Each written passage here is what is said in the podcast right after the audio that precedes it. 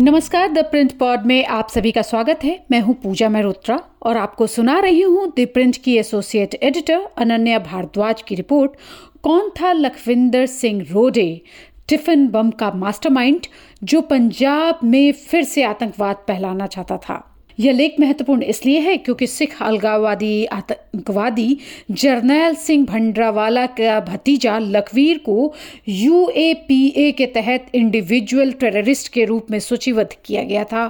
सोमवार को इकहत्तर साल की उम्र में लाहौर में उसके दिल का दौरा पड़ने से निधन हो गया।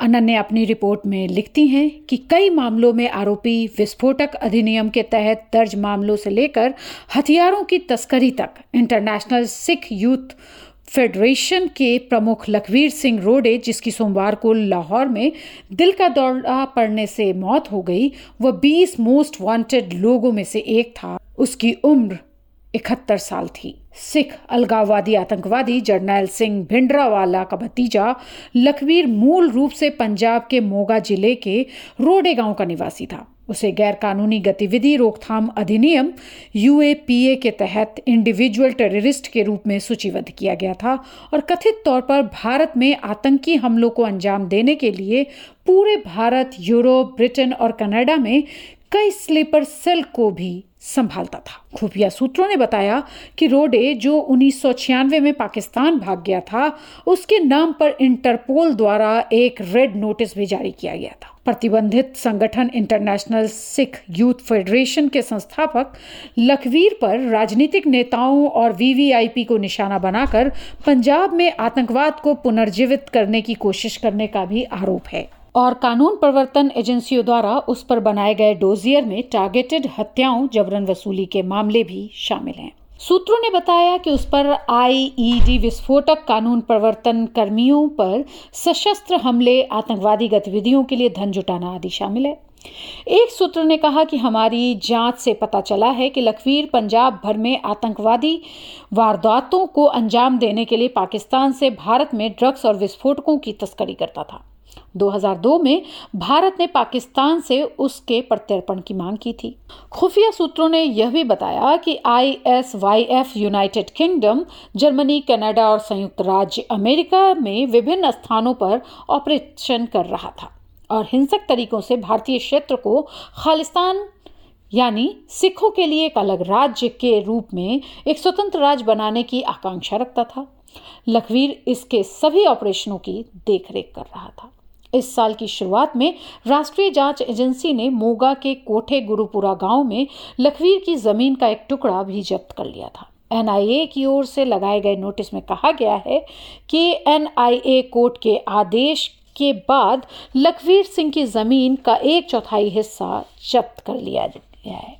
एनआईए 2021 और 23 के बीच आतंकी संबंधित गतिविधियों में सक्रिय भागीदारी के लिए लखवीर के खिलाफ छह मामलों की जाँच कर रही है। इस नवंबर में द इंटरसेप्ट में प्रकाशित एक रिपोर्ट में गुप्त पाकिस्तानी खुफिया आकलन का हवाला देते हुए भारतीय खुफिया एजेंसी रॉ पर विदेशों में रहने वाले सिख और कश्मीरी कार्यकर्ताओं को निशाना बनाकर हत्या की योजना बनाने का आरोप लगाया गया था। द इंटरसेप्ट के कथित दस्तावेजों के अनुसार रॉ कथित तौर पर व्यक्तियों को निशाना बना रहा था, जिनमें पाकिस्तान में रहने वाले सिख कार्यकर्ता भी शामिल थे। और भारत सरकार द्वारा वांछित थे। रिपोर्ट में अन्य लक्ष्यों के बीच लखवीर को भी भारतीय एजेंसियों के राडार पर बताया गया है। रिपोर्ट के मुताबिक इस्लामाबाद में एक कथित अज्ञात टारगेट है, जबकि दूसरा लखवीर सिंह रोडे है। रिपोर्ट में यह भी दावा किया गया है कि परिवार के सदस्यों के अनुसार हाल के वर्षों में रोडे के लिए खतरे बढ़ गए हैं, जिससे इसे एकांत में जानने के लिए मजबूर होना पड़ा। रिपोर्ट में यह भी बताया गया कि उसके बेटे भगत सिंह का कहना है कि उसके पिता की कार और आवास की निगरानी तस्वीरें पहले भारतीय खुफिया विभाग द्वारा पाकिस्तानी अधिकारियों को भेजी गई थीं, जो भारत की पाकिस्तान से उन्हें सौंपने की हिस्सा था। सूत्रों के अनुसार पंजाब पुलिस के डोजियर में लखवीर को टिफ़िन बम के मास्टरमाइंड के रूप में बताया गया है। यह एक विस्फोटक डिवाइस था, जिसमें एक टिफ़िन बॉक्स में विस्फोटकों को भरा जाता था। 15 सितंबर 2021 को पंजाब के फाजिलिका ज़िले के जलालाबाद शहर में हुए टिफ़िन बम विस्फोट मामले में पंजाब पुलिस ने उस पर भी मामला दर्ज किया था।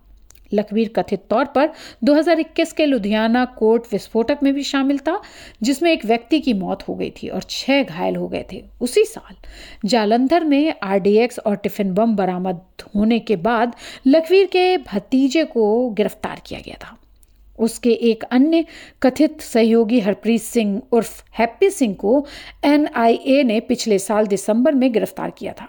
सिंह जो लुधियाना अदालत विस्फोट मामले में एक प्रमुख आरोपी हैं, को मलेशिया के कोलालमपुर से नई दिल्ली पहुँचने के बाद गिरफ़्तार किया गया था। लखवीर कथित तौर पर 2021 के लुधियाना कोर्ट विस्फोट में भी शामिल था, जिसमें एक व्यक्ति की मौत हो गई थी और छह घायल हो गए थे। उसी साल जालंधर में आरडीएक्स और टिफ़िन बम बरामद होने के बाद लखवीर के भतीजे को गिरफ़्तार किया गया था।